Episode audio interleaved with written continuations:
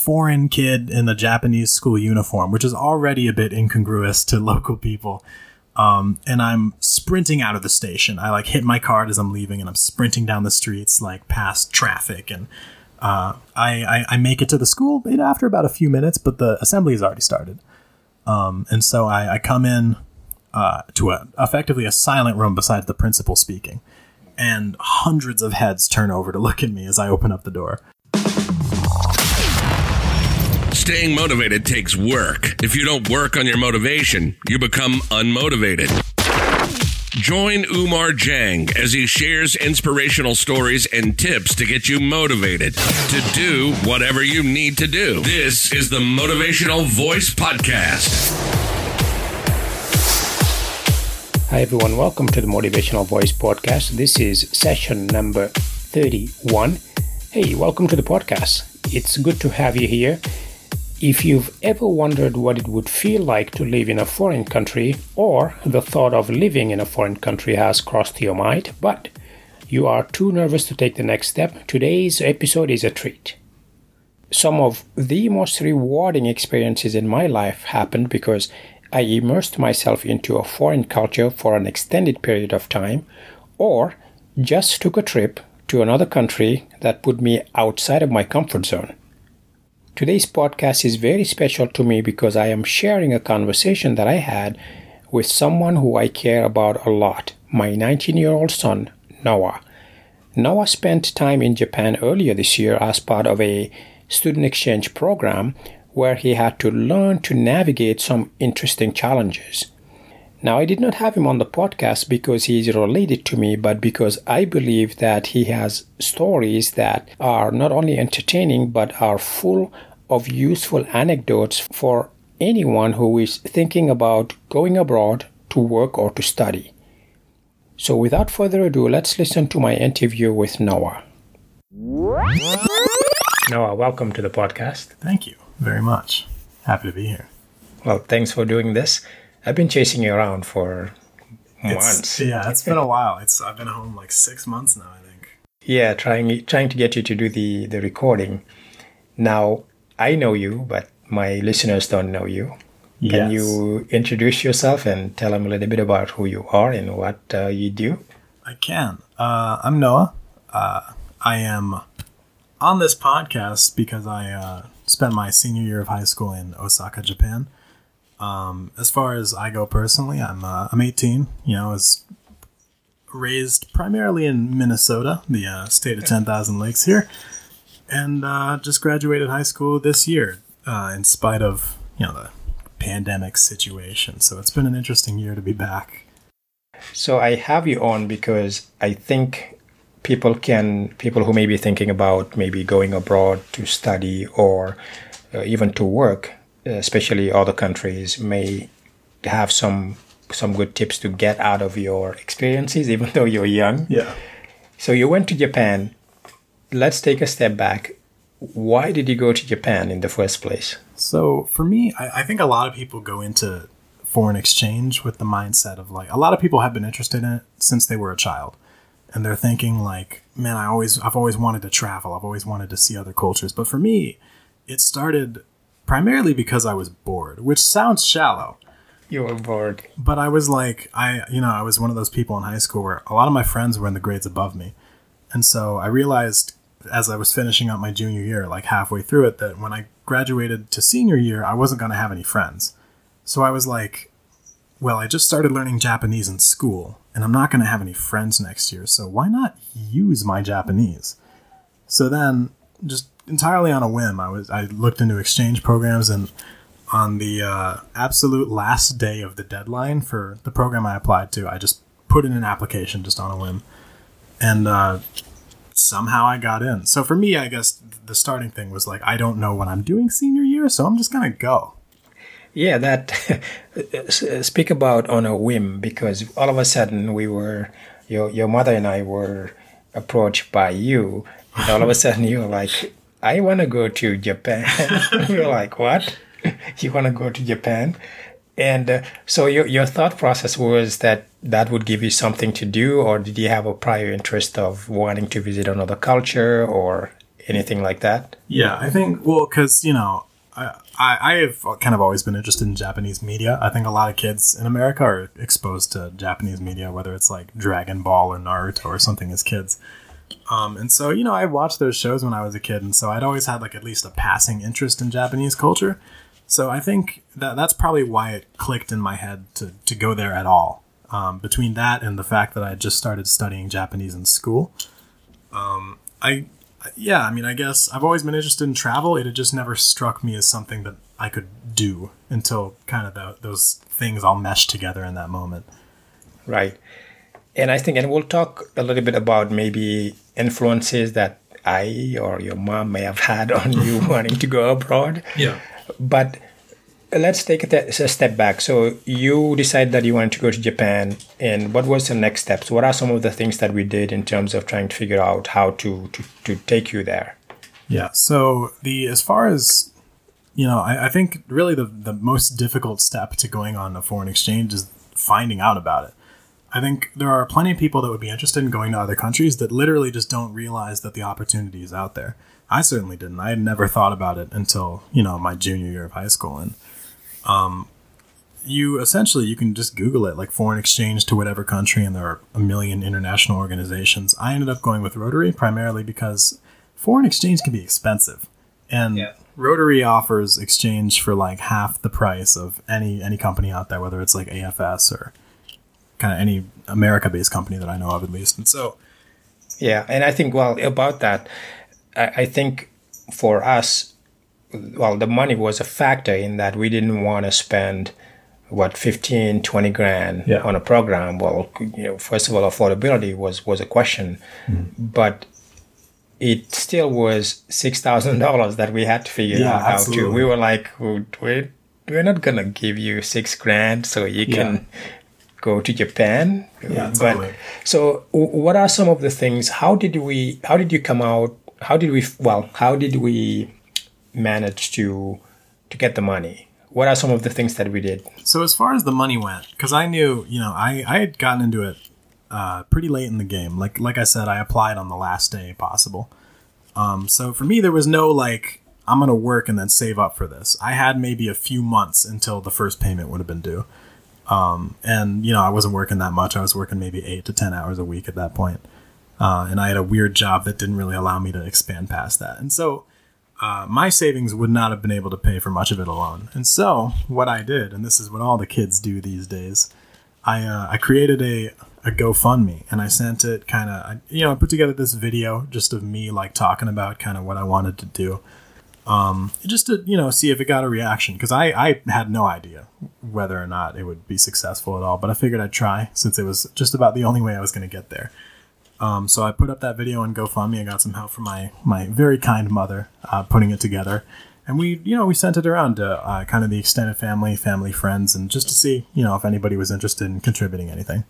Right. Um, and that I, I I I mean really for lack of a better word, it kind of blew up among my my family and friends. Um, yeah, I think that was that was crucial. I think we put a lot of thought. You, both your mom and I, kind of talked about how we would craft the message because we wanted to make sure that if people donated to the GoFundMe, that they knew that their money was going towards a, a worthy cause. Yeah. And and I think we between her and I we kind of sent it out to our our contacts, our friends, uh, Facebook uh, primarily, and uh, yeah, you're right that it blew up over there. We we got to give uh, thanks and credit to all of those who, who actually donated to the yeah. to your GoFundMe.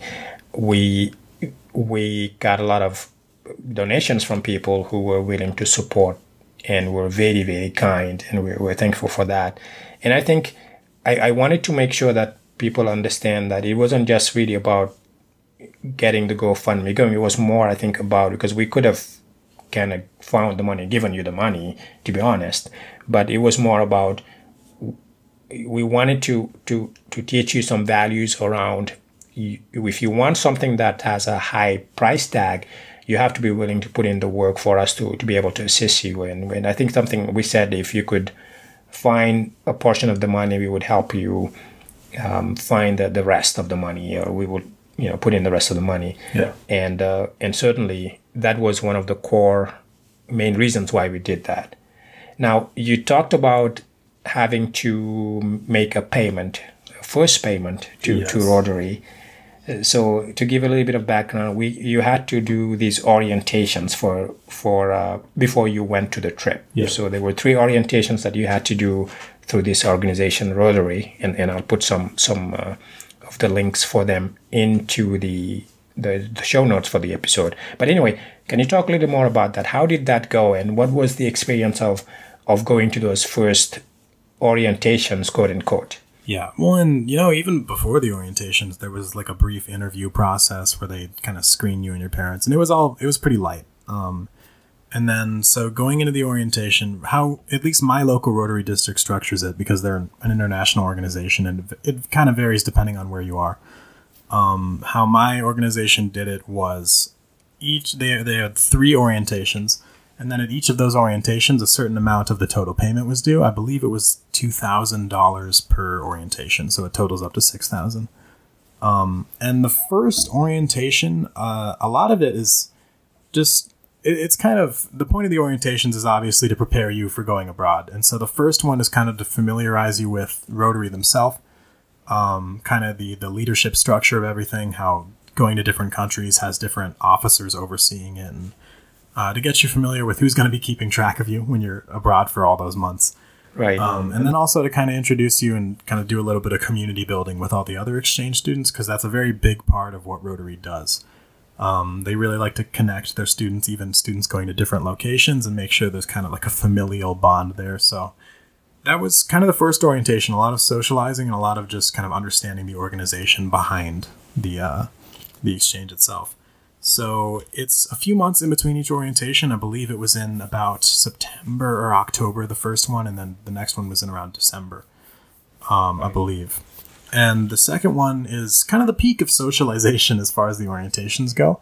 Um, there's, I believe, a brief kind of family section where they go over some more details like homesickness and culture shock and kind of ways to deal with that kind of stuff. They cover a lot of kind of coping mechanisms for the stuff that you could go with abroad. And um, following that, it was a uh, like this overnight trip to this uh, YMCA camp, like out kind of in the middle of nowhere in Minnesota.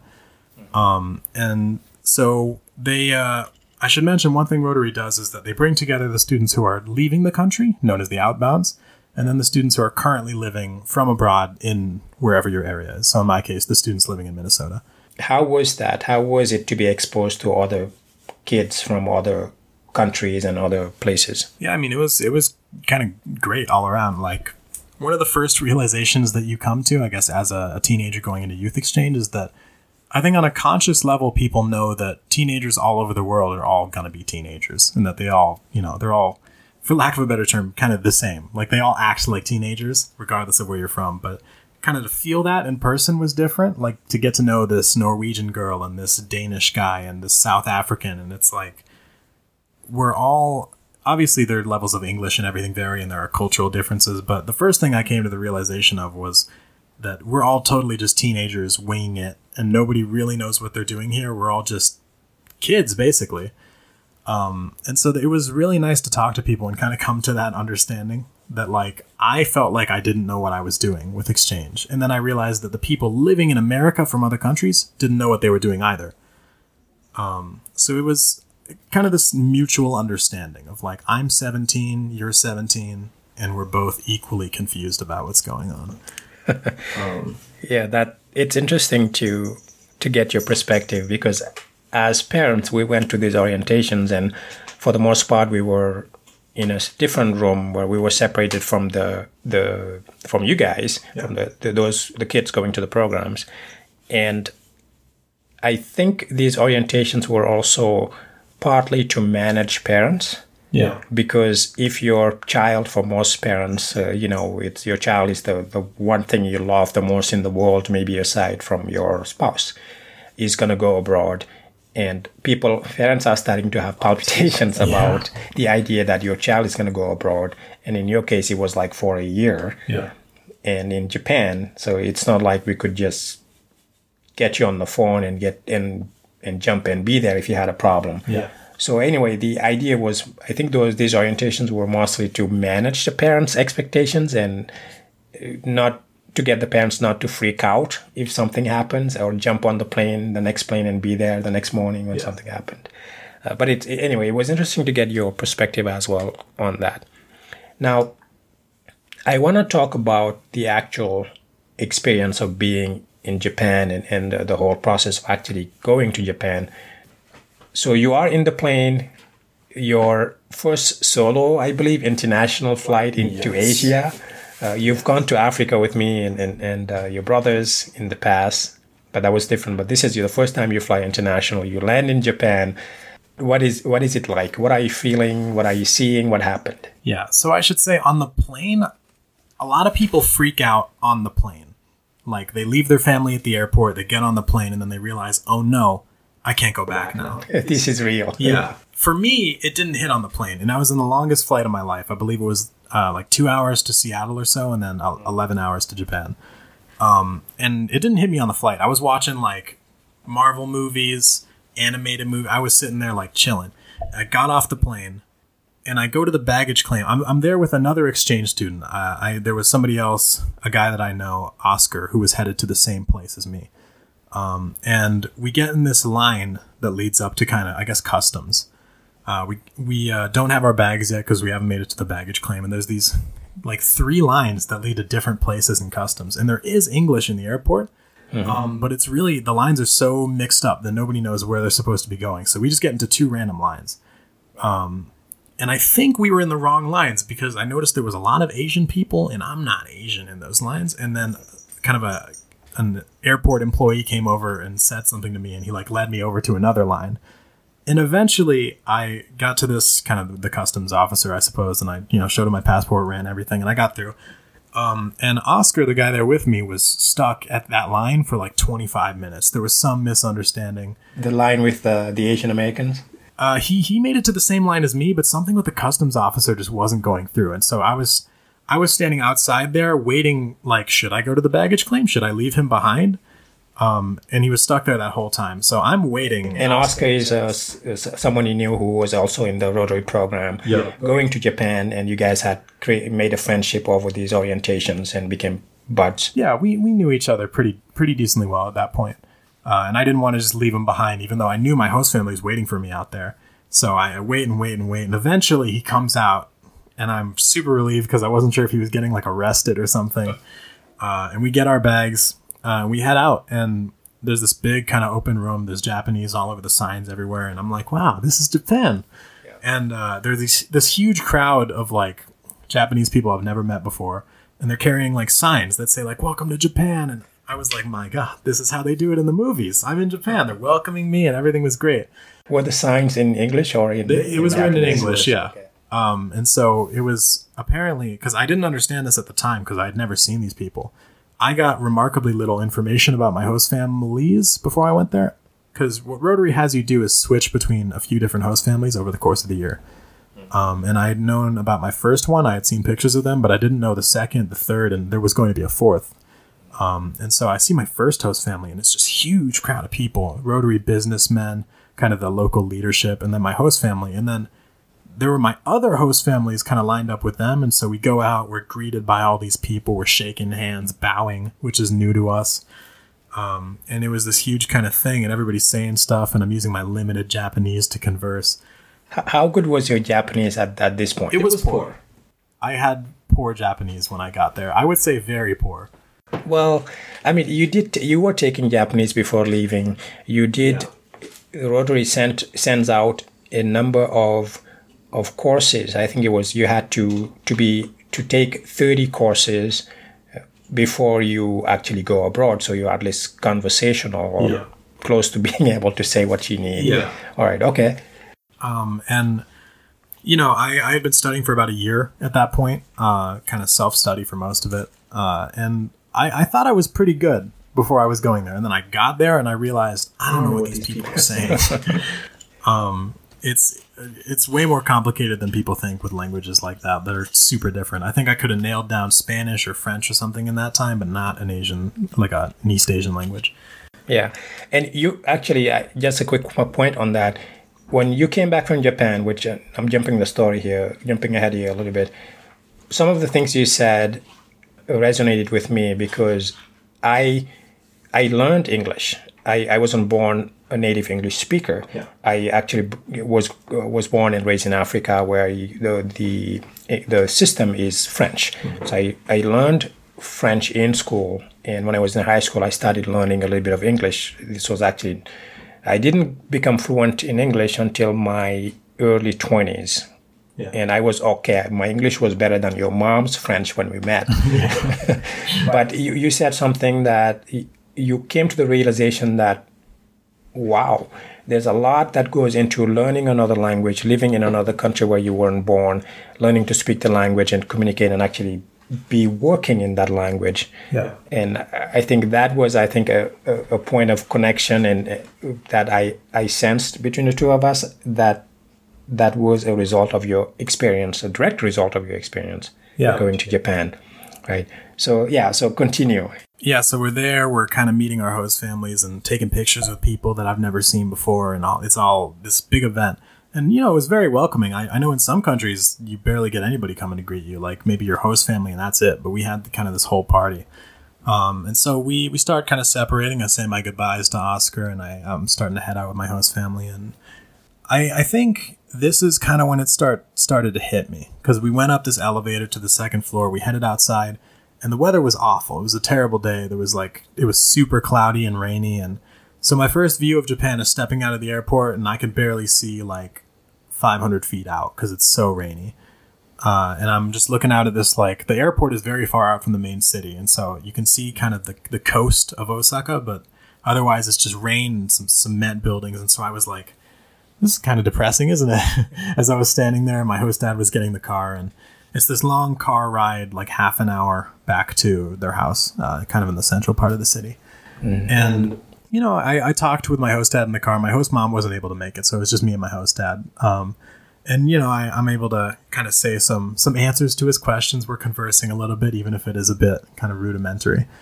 Um, and you know, I made it back, and it started to look more like a my impression of like a normal country, I guess, having lived in America. Uh, as we got closer in, into the city, and we arrive at uh, this house that's like super kind of it's it's not wide, it's not long, but it's a very tall house. And I think if anybody goes to Japan or has lived in Japan, they'll they'll understand that the houses in Japan aren't very wide, but they certainly do go up. There's only so much kind of land where people actually live and congregate because um, a lot of the country is kind of farmland or forest or mountain, and so. But either way, you end up with a lot of people squeezed in, and so in the bigger city, um, unless you're in a really kind of rather wealthy area, it's a lot of you know kind of these tall houses with a lot of staircases and floors, and so that was kind of what my first house was like as I walked in. There was a you know, just a little shoe area. We walk upstairs into the living room and I meet their dog who's wearing clothing and I'm confused by that which is something I ran into a lot. A lot of people that I met in Japan had dogs that wore clothes, and I was like, "Wow, what an advanced culture!" Because I don't, nobody does that in America. That's weird in America usually. Right. Well, ce- celebrities do it. Some people do it for yeah. holidays. It's like stuff. an upper class thing. Yeah. Like, wow. So it's some of those small. What are? Uh, it sounds like that's a, some of those small cultural nuances that you were starting to notice. Yeah. What other things have you noticed that were very different uh, when you were in Japan? You know, I, I, think when you go to a country like Japan that's very kind of modernized in the same way that, you know, the West is, and I guess it's Western westernized in a lot of aspects, and so the culture shock doesn't hit you kind of like a like a truck like it does in some countries. Um, you know, like when we went to Senegal, I it, it was a, a big shock, honestly, getting into the airport and there's like a guard with a rifle, and I'm like, wow. in yeah, Japan, it's not like that. It's these small kind of wow, that's weird moments that show up over and over. And so there was the dog clothing thing. The the one thing that is kind of obvious but struck me in the way that people interact with each other was the bowing. Because you know people people do shake hands in Japan, like it happens occasionally, um, but usually it's it's a culture of bowing, and so uh, you would see like a guy uh, that was out at dinner with his boss or something, and his boss would get into a taxi, and the guy would bow to the car as as it's kind of pulling away, and he would keep bowing and bowing as like he's looking at his boss through the window, and he bow and bow. It's kind of this repetitive motion, down up, down up, as the his boss is leaving until he's out of sight. And to me, that's just such an odd way to say goodbye with how we do it in the U.S. In the U.S., it's like goodbye, and then they drive away. Yeah. But it's this kind of constant, I guess, attentiveness because you want to, you know, let them know that you, you're, you know, thankful or respectful or whatever it may be. Yeah, respect is a lot more brought to the surface than than let's say in the U.S. And yeah, that is a cultural thing because back home, back home in Africa, in Senegal specifically, there's a, a gesture like that where if you meet an elder, someone who's older than you, or uh, someone who who is a spiritual leader or something like that, you would put your hand on your chest and then slightly kind of bow. Yeah. A little bit. Some people fully bow. So yeah, it's interesting to see those same cultural differences, but yeah, certainly yeah. not in the U.S. Yeah, it's definitely you know it's a culture of respect at the kind of the core of it. Like any any place you go to, it's it's not to say that there are no Japanese people that aren't like loud or something, but it's certainly you know people really care about kind of respecting each other's space, each other's kind of environment, um, which you know is people know that about Japan for a reason uh, internationally. And while you were in Japan, you attended school. I did as well. How was the experience in school? I would say overall, uh, you know, a lot of exchange students th- expect school to always be fun, but it's not. It's not always fun. I'm gonna say that right now because uh, why? Why not? Well, because there are still classes, and so I, I personally, with my Japanese, I didn't understand the vast majority of my classes, at least for the first kind of four or five months. Um, and so a lot of it when not when you're not between classes, it's just kind of sitting there in the lecture. And you know, Japan has a writing system similar to that of China's, where a lot of words just have their own unique characters. Um, and so um, until you learn those, and it's about two thousand to be on on par with kind of say like an average high school student. Two thousand characters. Two thousand characters to memorize. Um, and you know, I by the time I was gone, I had memorized maybe seven hundred and so I was like one third as literate as your average high school student. and so I could like barely read anything and barely do any work. So the actual class itself was frankly very boring. Uh, even though I tried to, my best to pay attention and stay awake, which failed sometimes, succeeded other times, and and this was a what kind of class? General classes? Yeah, we had you know everything you would expect from a high school class. They had um, you know kind of chemistry and a math, which is funny because math in Japanese. Yeah, it, it, was crazy because I, you know, I don't think you realize how many math terms you don't know until you have to do it in another language. Yeah, like I know what you mean. Yeah, I know the numbers. I had to do it in, the, in a couple different languages. Exactly. Yeah. It's like what's what is what's the word for square root in Japanese? And so like even simple questions you don't know how to answer. Um, so yeah, math, chemistry, kind of. But yeah, a lot of normal classes. Um, they had uh, kind of a few, I guess, different ones that I wasn't used to. We had to pick for a, kind of an elective class between three options, and we had art, music, and calligraphy. And you know, being not Japanese, I was like, I've never done Japanese calligraphy, so I signed up for that, and it was this literally like two hour long class. It was like a third or a fourth of the day, um, and we would just sit and kind of practice different calligraphy, and we had a book for it and everything, and it was uh, you know a really I guess not a not a valuable skill. Like I can't use it for anything in particular, but it was probably one of the most interesting classes I've ever taken. And and you had some interesting experiences in terms of at school. Yeah. How people perceived you. Can you talk a little bit about that? Yeah, absolutely. The people are definitely the biggest part of school on an exchange. Um, just on an exchange in general. Um, kind of getting to know natives and stuff. And so my I had an interesting school in that my school was known for taking in exchange students, uh, and so we had. What was the school's name? Uh, it was called Yuhigaoka. Okay, which Yuhigaoka. Yeah, um, and we had when I got there maybe about, I guess at its peak about twelve or thirteen exchange students in the school, um, and so they they kind of had us. All, we all kind of came in at the same time. Uh, all we we arrived in about August, and then we started school within like a week or two. Um, and we had this school assembly, and uh, kind of they had us. They had the whole school like sit down in the gymnasium and look up at the stage, and then they gathered all the exchange students, and they had us come up in front of the entire school and give like a "Hello, my name is blank. I'm from blank. You should know this about me."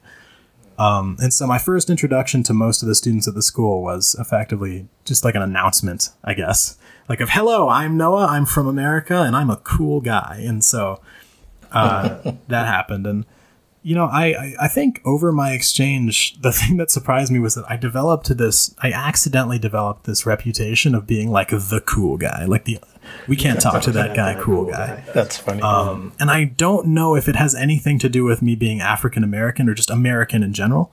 Um, but uh, yeah, a lot of people felt kind of nervous approaching me or talking to me, or they viewed me as like somebody they they kind of, I guess, couldn't talk to, as in couldn't approach, right. which is crazy because you know I tried my best to be friendly. Um, but yeah, I just I just you know, my my exchange student friends would tell me a lot of the time, like, yeah, I was talking to my Japanese friends, and they were saying like, man, that Noah guy is cool. I couldn't talk to him, and it's like, whoa, I never had this reputation in America. I've never been the cool guy. What happened? Yeah, and and appearance wise, for those who can't see us, is Noah. Noah is he looks very friendly. He's he's lighter skinned on the lighter skin side. Yeah. Uh, I am black, uh, Senegalese, uh, African American. My my wife is is Caucasian, white, Minnesotan, born and raised. Yeah. So Noah took on more of the lighter skin trait, but definitely ident- uh, African American identifiably. Yeah. Yeah, so it's you know, and I was the only kind of black student there because we had all these exchange students, but they're from like Germany and kind of Denmark and China, and so there weren't exactly many black people there. Right. Um. So I was even among the exchange students a little bit of an oddity, I yeah. suppose.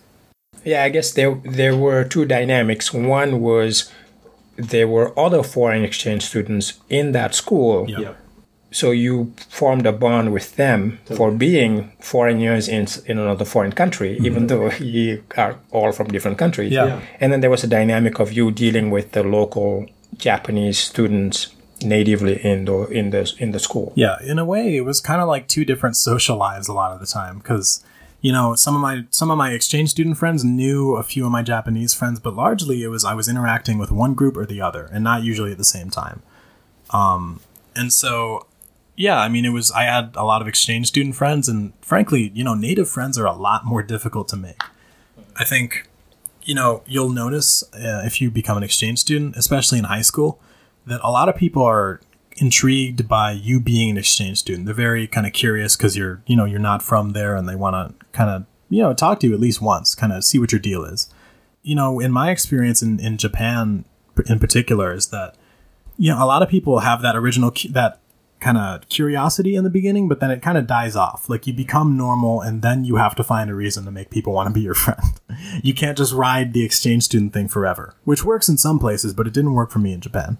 Right. Um, because some programs are shorter, maybe what, eight weeks, 12 weeks, yeah. but yours was a year, so you couldn't. Yeah. So I was a, I was a permanent installation for that school year. So people just kind of get used to you and, you know, you can, you can totally use the "I'm an exchange student, let's be friends" card for for a while, but it doesn't last forever.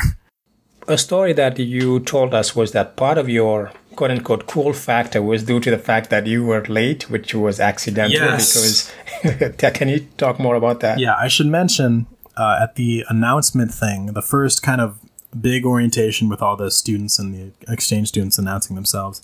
Uh, I was late that day. Um, they told me you know, come at a certain time, and I think I missed the train or something, and so I. Yeah, you took the train from your host family's home yeah. to the school, the the subway system in yep. Japan. Yeah, and, well, and it's this one isn't even a subway system. They have kind of an above ground system, and then they have a below ground system. So it's all it's this whole thing. I went one station too far, and I had to, you know, f- kind of get on another train, find my way back, uh, and that caused me to be a little bit late. And so I arrived at the station uh, as school was starting and my school was about a five minute walk from the station. And so if I didn't want to be five minutes late, I was going to have to run. So I'm this like foreign kid in a Japanese school uniform, which is already a bit incongruous to local people. Um, and I'm sprinting out of the station. I like hit my card as I'm leaving, and I'm sprinting down the streets like past traffic. And uh, I, I, I make it to the school after about a few minutes, but the assembly has already started. Um, and so I, I come in uh, to a, effectively a silent room besides the principal speaking. And hundreds of heads turn over to look at me as I open up the door. And they're sitting all on the floor. They're all like sitting in rows on the floor. Right. And, and I saw the picture. It's it's it, it looks like a military school. Yeah. In a good way. They're really organized. The yeah. shoes are between the rows of students.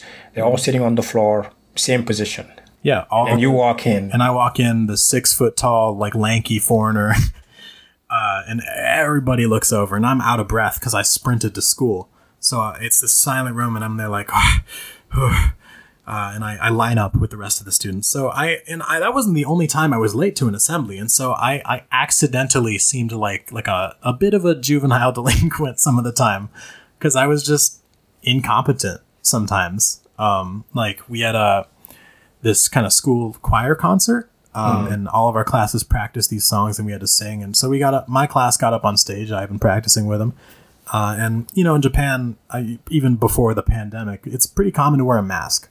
Uh, like if you have a cold, or some people just wear it because they don't feel like doing makeup on their bottom half of their face or something. And uh, I was wearing a mask just because I, you know, I kind of felt like it that day. And you know, we got up on stage. I didn't notice my classmates all took off their masks as we got on stage. A few of them were wearing masks; they took it off.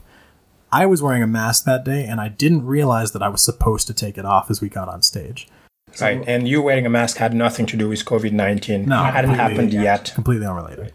Um, so I was, you know, it's my whole class lined up. Our hands are behind our backs as we're singing uh, to the whole crowd of our grade, uh, and I'm the only one wearing a mask. And so apparently the teachers were not cool with that, and I did not know because no one told me. Uh, and so everybody in my grade was like, "Wow, look at him! He's breaking the rules in front of the entire grade, in front of all the teachers." It's like I'm not trying to.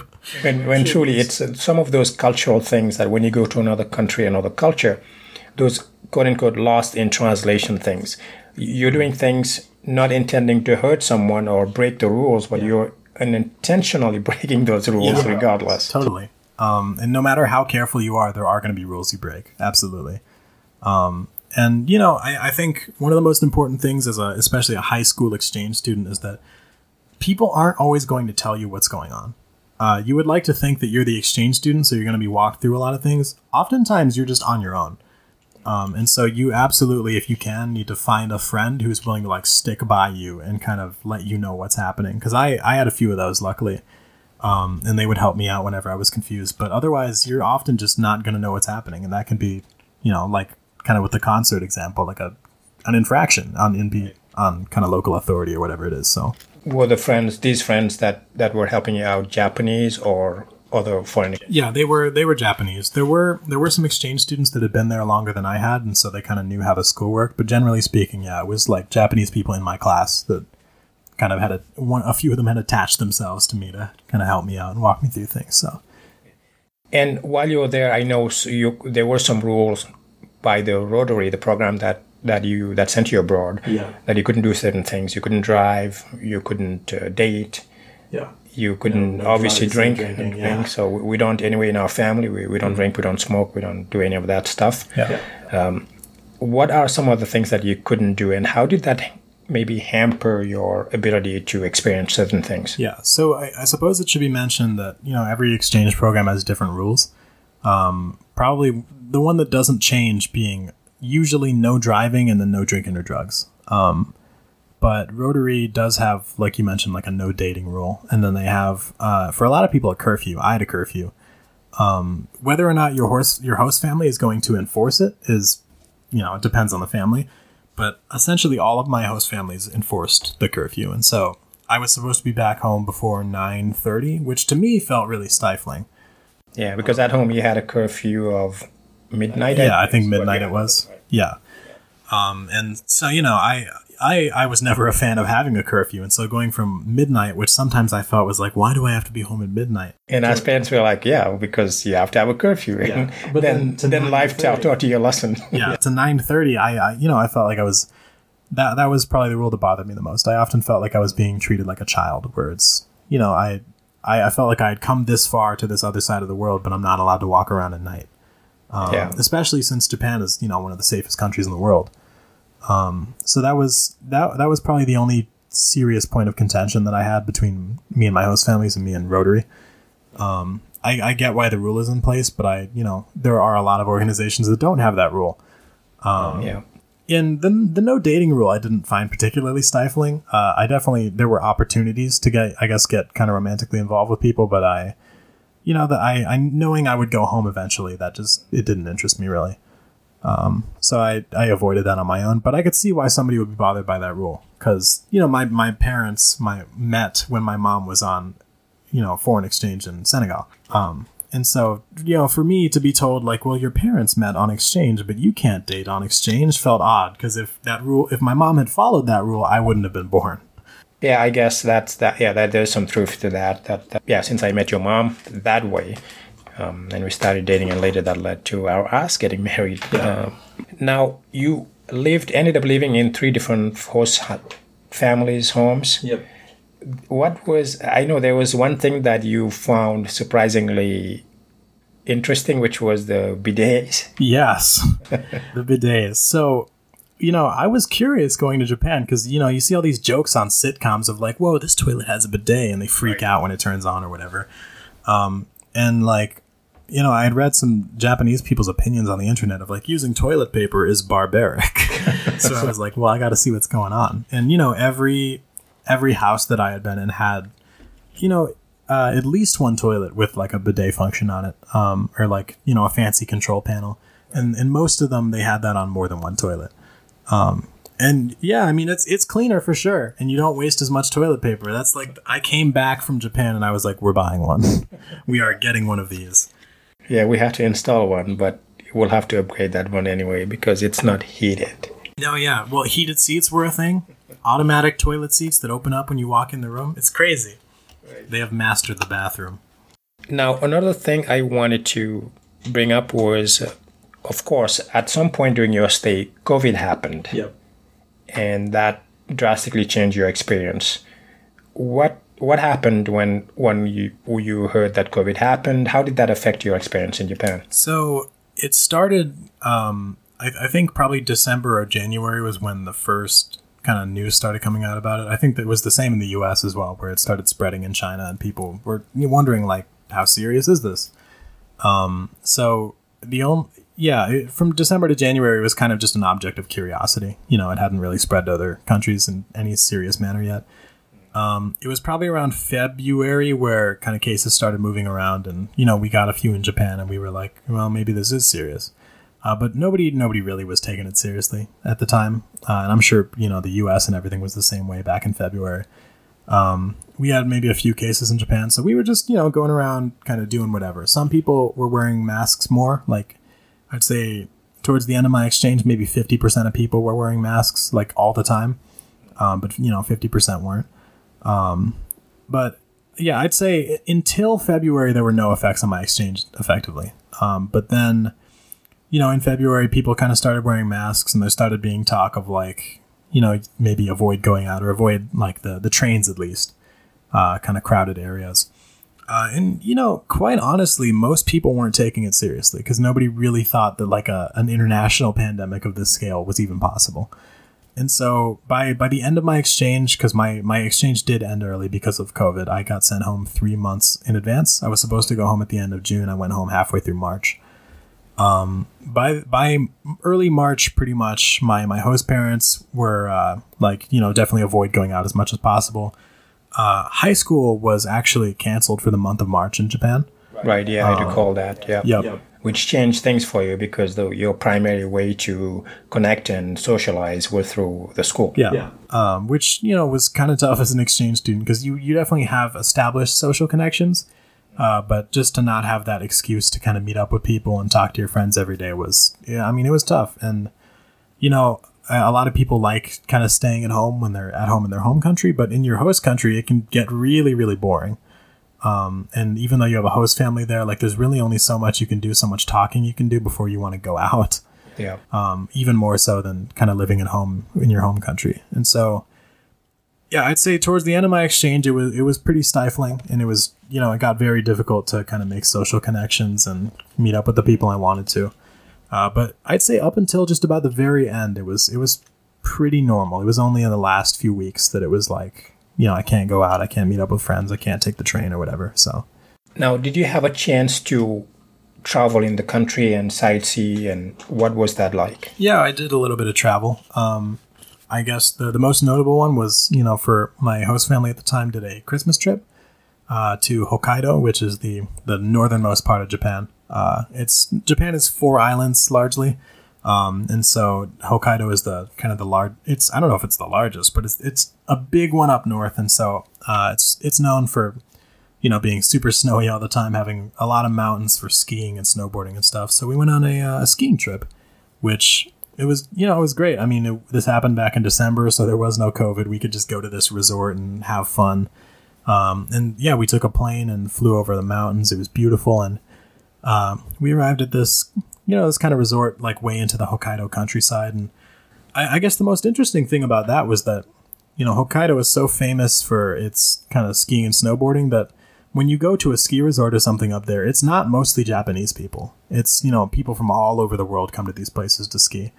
Um, and so when I got there, it was like this weird international safe haven where like you know, I met New Zealanders, Americans, Europeans, other Asians, and so like you would hear a million languages being spoken like at any yeah. place in the resort. Um, and you know, Hokkaido is beautiful. I mean, it's it's super mountainy, kind of like the rest of Japan. And we went in December, so it was at like peak snow. Um, and you know, it was it was incredible, honestly. Like the I've I've only been skiing a few times in my life, and in, in Minnesota we have limited places to ski, and you know, no mountains. Um, so it was. Yeah, you have to go to yeah to yeah. Um, one of the local uh, ski, uh, hills. Yeah. yeah, yeah, and you know, there's nothing like super. I can't like look off into the distance you know, and see a mountain reaching into the clouds or something like in Hokkaido. So it was, you know, it was uh, really, I guess, just impressive. Really kind of mind blowing the stuff that they have up there, and yeah. So that was that was probably the main piece of travel that we did. We were there, I believe, three or three or four days. Okay. All right, so we're running short on time, but that trip inspired you to consider going abroad and or even working so, uh, somewhere, not necessarily Japan. What would you say to maybe other people who are considering going abroad? What would you tell them to maybe pay attention to or be more mindful of? I would say, you know, a lot of things that uh, you may not find particularly bothersome could be very bothersome. And so I, to the people kind of there locally. And so I don't think the solution is to overanalyze everything you do. I think that only kind of slows you down and, you know, kind of lowers your own quality of life. Um, but certainly, you know, do your best to keep an eye on the reactions of people around you to what you're doing. Uh, I think Americans kind of have a reputation abroad for not really caring about what's around them and being loud and kind of all this. And I, I think just, I guess, do your best to avoid that stereotype. Be the person that looks around, then kind of watches people around you. Be the person that, you know, in, in Japan they say kuki o yomu, which means to read the air. Uh, and you know that's something we say in English too, but in Japan it's it's like a, a cultural aspect. It's the ability to understand your environment and how you sh- you should be acting in it.